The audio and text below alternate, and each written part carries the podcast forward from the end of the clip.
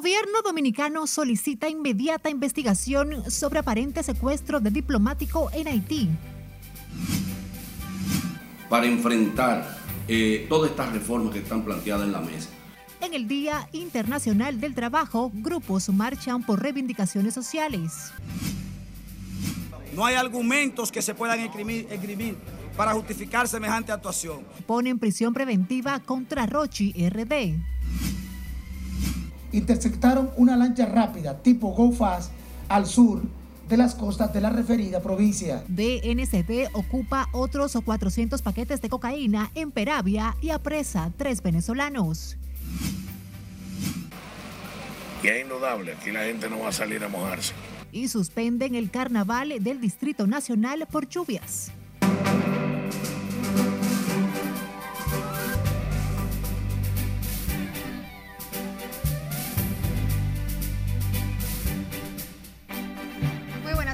Gracias por acompañarnos. Iniciamos la emisión fin de semana de Noticias RNN de este domingo primero de mayo, Día Internacional del Trabajador.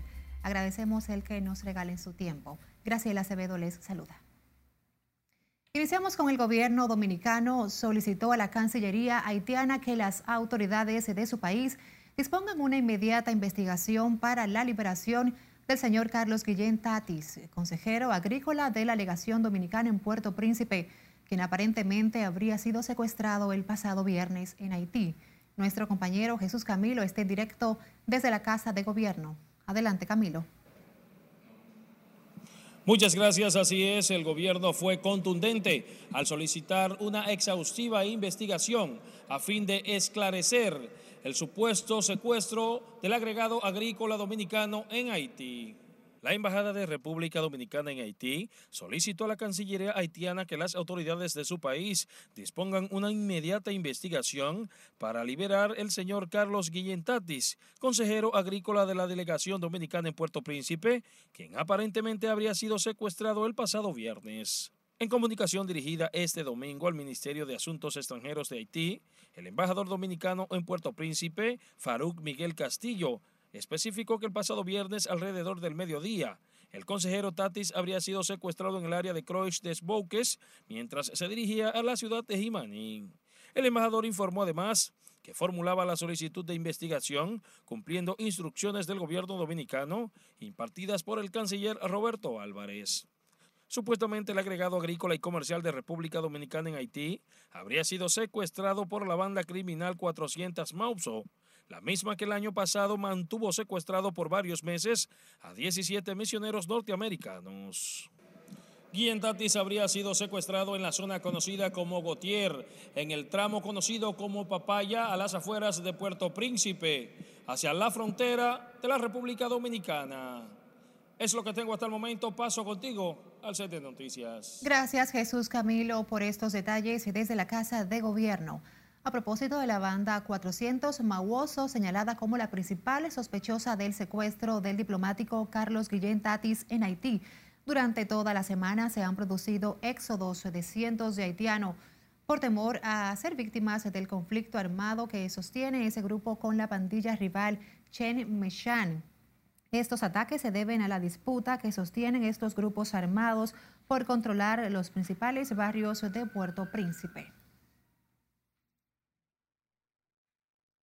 Cambiando de información, al conmemorarse hoy el Día Internacional del Trabajo, el presidente Luis Abinader ratificó su apoyo a quienes con su labor tesonera contribuyen al engrandecimiento del país y al bienestar de todos. A través de su cuenta de Twitter, el mandatario aseguró que continúa trabajando para fortalecer los empleos de calidad y la recuperación económica. El jefe de Estado reiteró su compromiso con todos los trabajadores del país a propósito de conmemorarse hoy su día. El expresidente de la República, Leonel Fernández, se consideró hoy como una ridiculez que el gobierno pretenda incentivar la importación de productos, alegando que eso provocará la ruina de los productores locales. El también presidente de la Fuerza del Pueblo rechazó la aprobación de la ley que establece tasa cero a los aranceles de 67 productos de la canasta básica familiar. Lo lamentable es que esta gestión de gobierno, cuando llegó a asumir el mandato, no entendió que estábamos en medio de una crisis y empezó a vender expectativas, ilusiones, utopías, sueños al pueblo dominicano que no podrán realizarse. Y por consiguiente se erosiona la confianza en la actual gestión del gobierno porque lo que ha prometido no lo podrá cumplir debido a una crisis que no se dio cuenta que estaba arropando a toda la humanidad, a América Latina y por consiguiente también a la República Dominicana.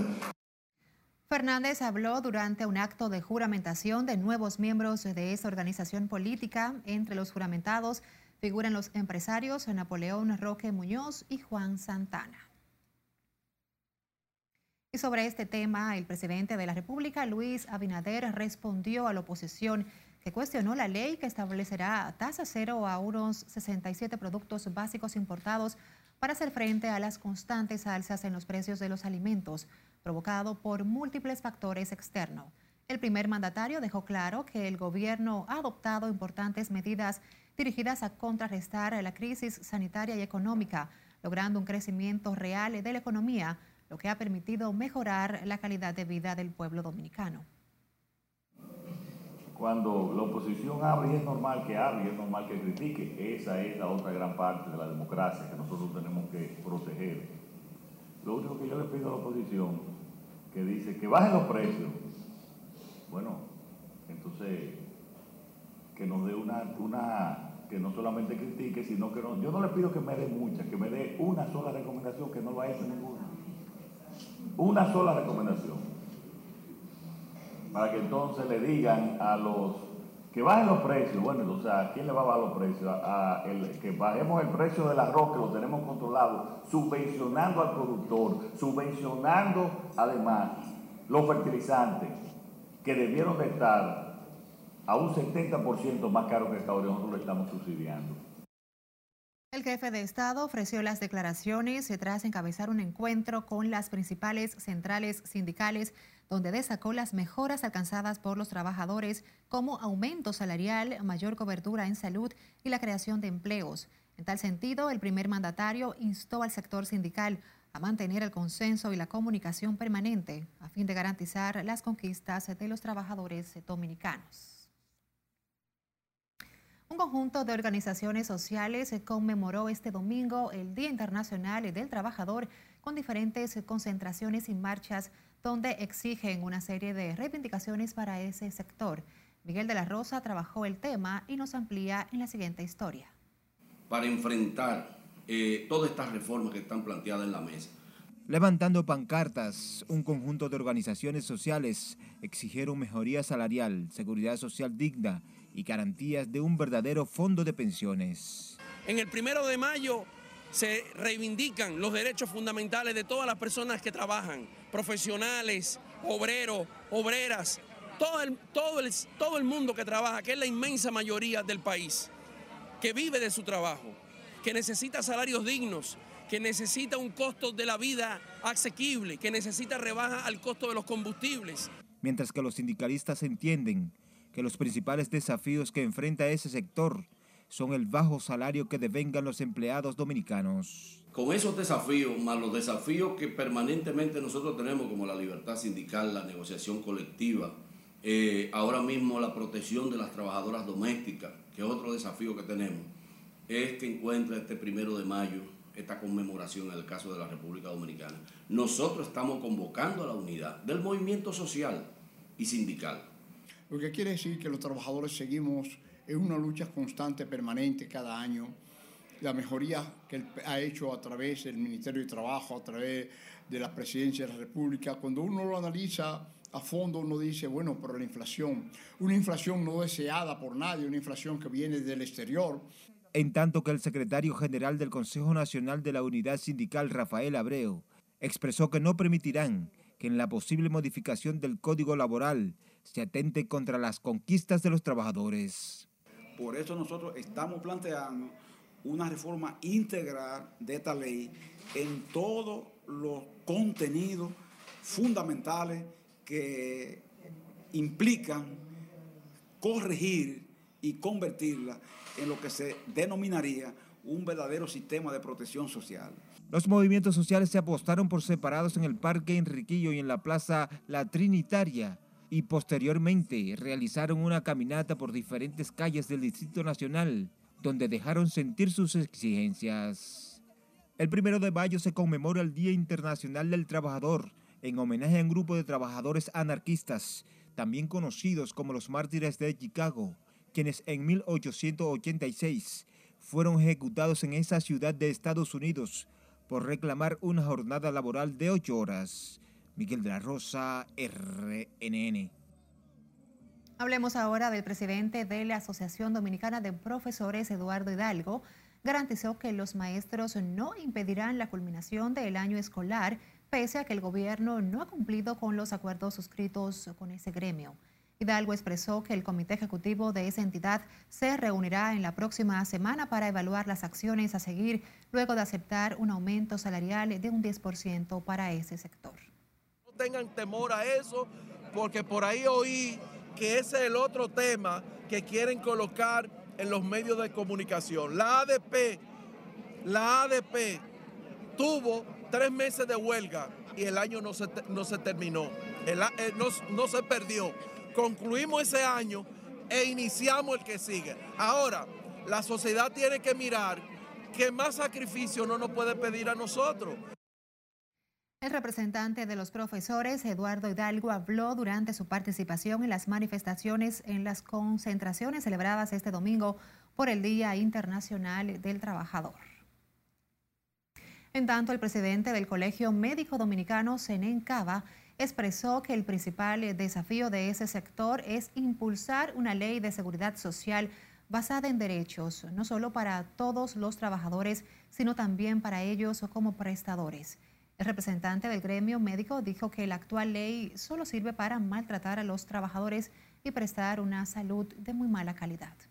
En el día de hoy solicitamos que el gobierno atienda los reclamos que la población se incorpore masivamente por una seguridad social más digna, que, los tome en cuenta como parte de su derecho inalienable y como parte de lo que son también los derechos de nosotros los prestadores. El doctor Senen Cava expresó también que el Día del Trabajador encontró a ese sector en malas condiciones por los bajos salarios y sistema de pensiones, por lo que hizo un llamado a la sociedad a incorporarse a la lucha por mejorías en la calidad de salud en los centros médicos públicos y privados. Recuerde visitar Noticias RNN en todas nuestras redes sociales para que se mantenga siempre debidamente informado. Sus denuncias las puede enviar a nuestra línea directa de WhatsApp 849-268-5705. Recuerde también que Noticias RNN está en Spotify, Apple Podcasts y Google Podcasts. Dice que la niña tiene su imen intacto. Vamos a comerciales, pero al volver sabrá qué decidió un juez con el caso Rochi RD combinado de interdicción marítima en apoyo a la Dirección Nacional de Control de Drogas. Además, donde la DNCD volvió a golpear al narco. Lo sabrá tras la pausa. Siga con Noticias RNN emisión fin de semana.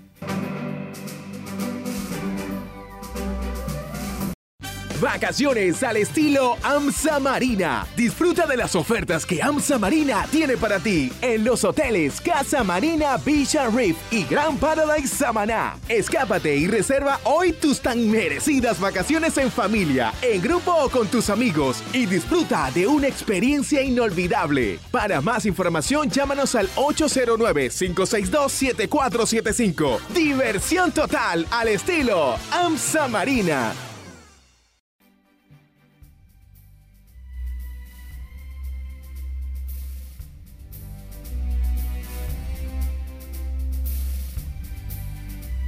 Abrimos panorama internacional con la presidenta de la Cámara de Representantes de Estados Unidos, Nancy Pelosi. Afirmó que apoyarán a Ucrania hasta ganar la guerra, mientras que seis personas han sido rescatadas de los escombros de un edificio de ocho pisos que se derrumbó en China. Más en el resumen internacional de RNN con Emanuel de los Santos. La presidenta de la Cámara de Representantes de Estados Unidos, Nancy Pelosi, afirmó este domingo en Polonia, tras realizar una visita sorpresa a Kiev, que Washington apoyará a Ucrania en la guerra iniciada por Moscú hasta obtener la victoria. Durante una rueda de prensa realizada en el sudeste de este país, Pelosi indicó que en la reunión con el presidente ucraniano Volodymyr Zelensky, ambos trataron cuestiones relativas a la seguridad, la asistencia humanitaria y económica, así como la reconstrucción una vez ganen la guerra. Al menos seis personas han sido rescatadas de los escombros de un edificio de ocho pisos derrumbado este viernes en una ciudad del centro de China, donde 18 estaban atrapadas y 39 desaparecidas este sábado. Tras 50 horas, el equipo de trabajo logró sacar a una mujer cubierta de polvo y la trasladaron en una camilla, según muestran las imágenes de las cámaras de seguridad, mientras que hasta el momento no se han reportado víctimas mortales del incidente. Seguimos con Perú, donde el proyecto de ley enviado al Congreso por el presidente Pedro Castillo para aplicar la castración química a violadores mantiene divididos a distintos sectores. Al anunciar el proyecto el pasado 16 de abril, tras la violación de una niña de 3 años que conmovió a todo el país, el mandatario izquierdista proclamó que los abusos sexuales contra niños no serán tolerados ni quedarán impunes. El presidente de Venezuela, Nicolás Maduro, llamó a Turquía, un importante aliado económico y político del país suramericano, a aumentar sus inversiones en el territorio caribeño que ya superan los 850 millones de dólares. Tras la firma de ocho acuerdos de cooperación en materia de salud, economía, deportes y otras áreas, el jefe de Estado reiteró que Venezuela está recuperándose después de años de profunda crisis y ocho de recesión. Y finalizamos en México, con el proyecto Luces de Esperanza que llevó electricidad a 100 hogares de la comunidad Río del Sol, ubicada en el sureño estado de Oaxaca, uno de los más pobres del país. Con la iniciativa, que consistió básicamente en la instalación de un panel solar de energía, se pretende dar un empuje a la igualdad social y mejorar las condiciones de vida de miles de mexicanos. En las internacionales, Emmanuel de los Santos, RNN. Tres meses de prisión preventiva le fueron impuestos al intérprete urbano Aderly Ramírez Oviedo, mejor conocido como Rochi RD, por la Oficina de Atención Permanente de Santo Domingo Este, tras ser acusado de agresión sexual contra una menor de 16 años. Nuestro compañero Jesús Camilo estuvo en el tribunal y nos amplía. No hay argumentos que se puedan esgrimir, para justificar semejante actuación aunque de acuerdo a sus abogados no se encontraron pruebas contra el cantante urbano Rochi RD, fue enviado a la cárcel de la Victoria por tres meses como medida de coerción por el juez de atención permanente de Santo Domingo Este, Bernardo Coplín. La defensa del acusado aseguró que el juez admitió no haber encontrado pruebas que incriminen a su defendido, sin embargo, aseguró que fue enviado a prisión por la presión social. Las evidencias de este caso, certificado análisis médico dice no compatible con actividad sexual de la menor. Lo que significa que la menor no fue tocada en su parte íntima por el imputado. Oigan, que sepan ustedes que eso es muy importante y lo quiero puntualizar, que la única prueba que es vinculante que se presentó por el Ministerio Público, que es un certificado médico, dice que la niña tiene su imen intacto tanto, el fiscal titular Milcíades Guzmán aseguró que la madre de la víctima ha desestimado en dos ocasiones la querella. Sin embargo, advirtió que el Ministerio Público continuará el caso. Eso es fundamental, lo estamos investigando y hemos logrado el primer objetivo. Pero el Ministerio Público en este caso está investigando una posible red, una posible red de trata de menores, de personas que se dedican a servir a artistas y a otros niñas menores de edad a su gusto y como les parece. Tras ser enviado a la victoria, seguidores del cantante de Dembow desafiaron las lluvias en los entornos del Palacio de Justicia de la Charles de Gaulle para manifestar su apoyo y pedir la libertad del imputado. Jesús Camilo RNN. Y más temprano, a la imposición de la medida, decenas de seguidores del intérprete urbano Aderly Ramírez Oviedo conocido como Rochi RD, se manifestaron en las afueras del Palacio de Justicia de Santo Domingo Este en apoyo al cantante de. Asimismo, defendieron la inocencia de Ramírez Oviedo, quien fue enviado a la cárcel de la Victoria por tres meses como medida de coerción acusado de abuso sexual contra una menor. Una causa justa, lo conocemos, sabemos que el muchacho tiene un futuro por delante, sabemos que hay manos oscuras detrás de ese muchacho para derrumbarlo. Que tú sabes, se quieren lo quieren encharcar a él en algo que él no hizo. Los seguidores de Rochi RD defendieron la inocencia del cantante urbano evidenciado en el desestimiento de la querella por parte de la madre de la menor involucrada, según afirmaron. Miembros del Ministerio Público y oficiales de la Dirección Nacional de Control de Drogas apresaron a Osiris Medina Díaz, vinculado a la red de narcotráfico y lavado de activos, desmantelada a través de la denominada Operación Falcón. Medina Díaz, señalado por las autoridades como el número dos de la dicha red, fue apresado en una finca ubicada en Monte Plata, en un operativo donde se realizaron al menos 11 allanamientos. El detenido también es requerido en extradición por los Estados Unidos bajo la acusación de narcotráfico y conspiración. Al menos 14.1 toneladas de drogas han sido decomisadas en los últimos meses por la Dirección Nacional de Control de Drogas con el apoyo de organismos de inteligencia del Estado, a los que suman otros 400 paquetes de cocaína ocupados en la costa sur de la provincia Peravia. Por este último alijo fueron arrestados tres venezolanos. Nuestra compañera Ana Luisa Peguero tiene el reporte. Interceptaron una lancha rápida tipo Go Fast al sur de las costas de la referida provincia. El cargamento de 400 paquetes de presumiblemente cocaína fue incautado a bordo de una embarcación durante un operativo de interdicción a 21 millas náuticas de las costas de Punta Catalina, en la provincia Peravia, que pretendía introducir la droga a suelo dominicano procedente de Sudamérica. Tras varias horas de persecución, los agentes antinarcóticos efectivos de la Armada y Fuerza Aérea interceptaron una lancha rápida en la que se ocupó la droga, apresando a tres nacionales venezolanos. Al abordar la embarcación de unos 25 pies de eslora, se confiscaron en su interior 16 sacos conteniendo los 400 paquetes de la sustancia que presumimos es cocaína y se apresaron a tres hombres todos de nacionalidad venezolana. Las autoridades antidrogas informaron además que en los últimos 30 días han sido incautados unos 7.567 kilogramos de cocaína, en su mayoría en las costas de la provincia Peravia. El Ministerio Público, la DNCD y la Armada han iniciado una amplia investigación, mientras se activa la localización de otros integrantes de esta red de narcotráfico internacional para ponerlos a disposición de la justicia. La Armada de República Dominicana llevó a cabo en el día de ayer un operativo conjunto y combinado de interdicción marítima en apoyo a la Dirección Nacional de Control de Drogas. Con relación al caso, las autoridades antinarcóticos activaron la localización de otros integrantes de esta red de narcotráfico internacional a fin de someterlos a la justicia. Ana Luisa Peguero, RNN.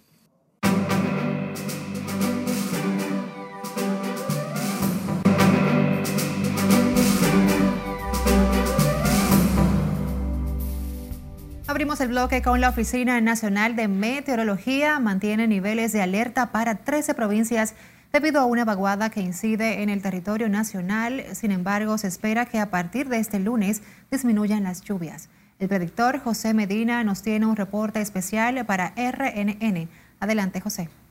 Durante lo que queda de la noche se espera pues que a principios de la noche principalmente todavía continúen ocurriendo estas lluvias y ya hacia horas de la madrugada pues comiencen a disminuir de manera gradual para luego dar paso a un inicio de semana con pocas precipitaciones en gran parte del país. Solamente se esperan para el día de mañana algunos chubascos con tronadas hacia provincias en el nordeste, la cordillera central y la zona fronteriza, que luego estarán disminuyendo gradualmente a medida que inicia la noche.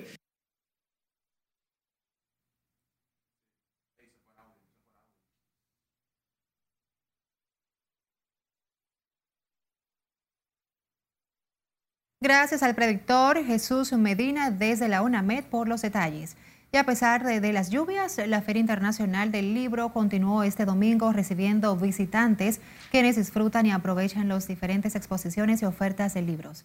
Sin embargo, los vendedores expresaron que los, las fuertes aguaceros ocurridos en el penúltimo día de este evento cultural han limitado las ventas. Y es indudable, aquí la gente no va a salir a mojarse hay varias incomodidades, eh, además de las que existían, de que El lugar es incómodo para llegar, es incómodo para parquearse. ahora han cerrado el malecón y, como colmo viene la lluvia. Bien, esperábamos mucha gente, estaban esperando para este fin de semana. Pero, como dijo la otra hermana, se va de control, ¿no? La Feria Internacional del Libro 2022 está dedicada a Carmen Natalia y con la Unión Europea como invitada especial y concluye este lunes 2 de mayo. A propósito, fue suspendido este domingo debido a las fuertes lluvias que se han generado producto de una vaguada el carnaval del Distrito Nacional, el cual se llevaría a cabo en la avenida George Washington de esta capital. La decisión fue tomada por la propia alcaldesa Carolina Mejía junto a los demás grupos que forman parte de la organización del evento cultural. Muy buenos días, mi gente querida. Desde el Malecón de Santo Domingo estamos aquí para traerle una noticia necesaria a la posposición de nuestro carnaval del Distrito Nacional 2022.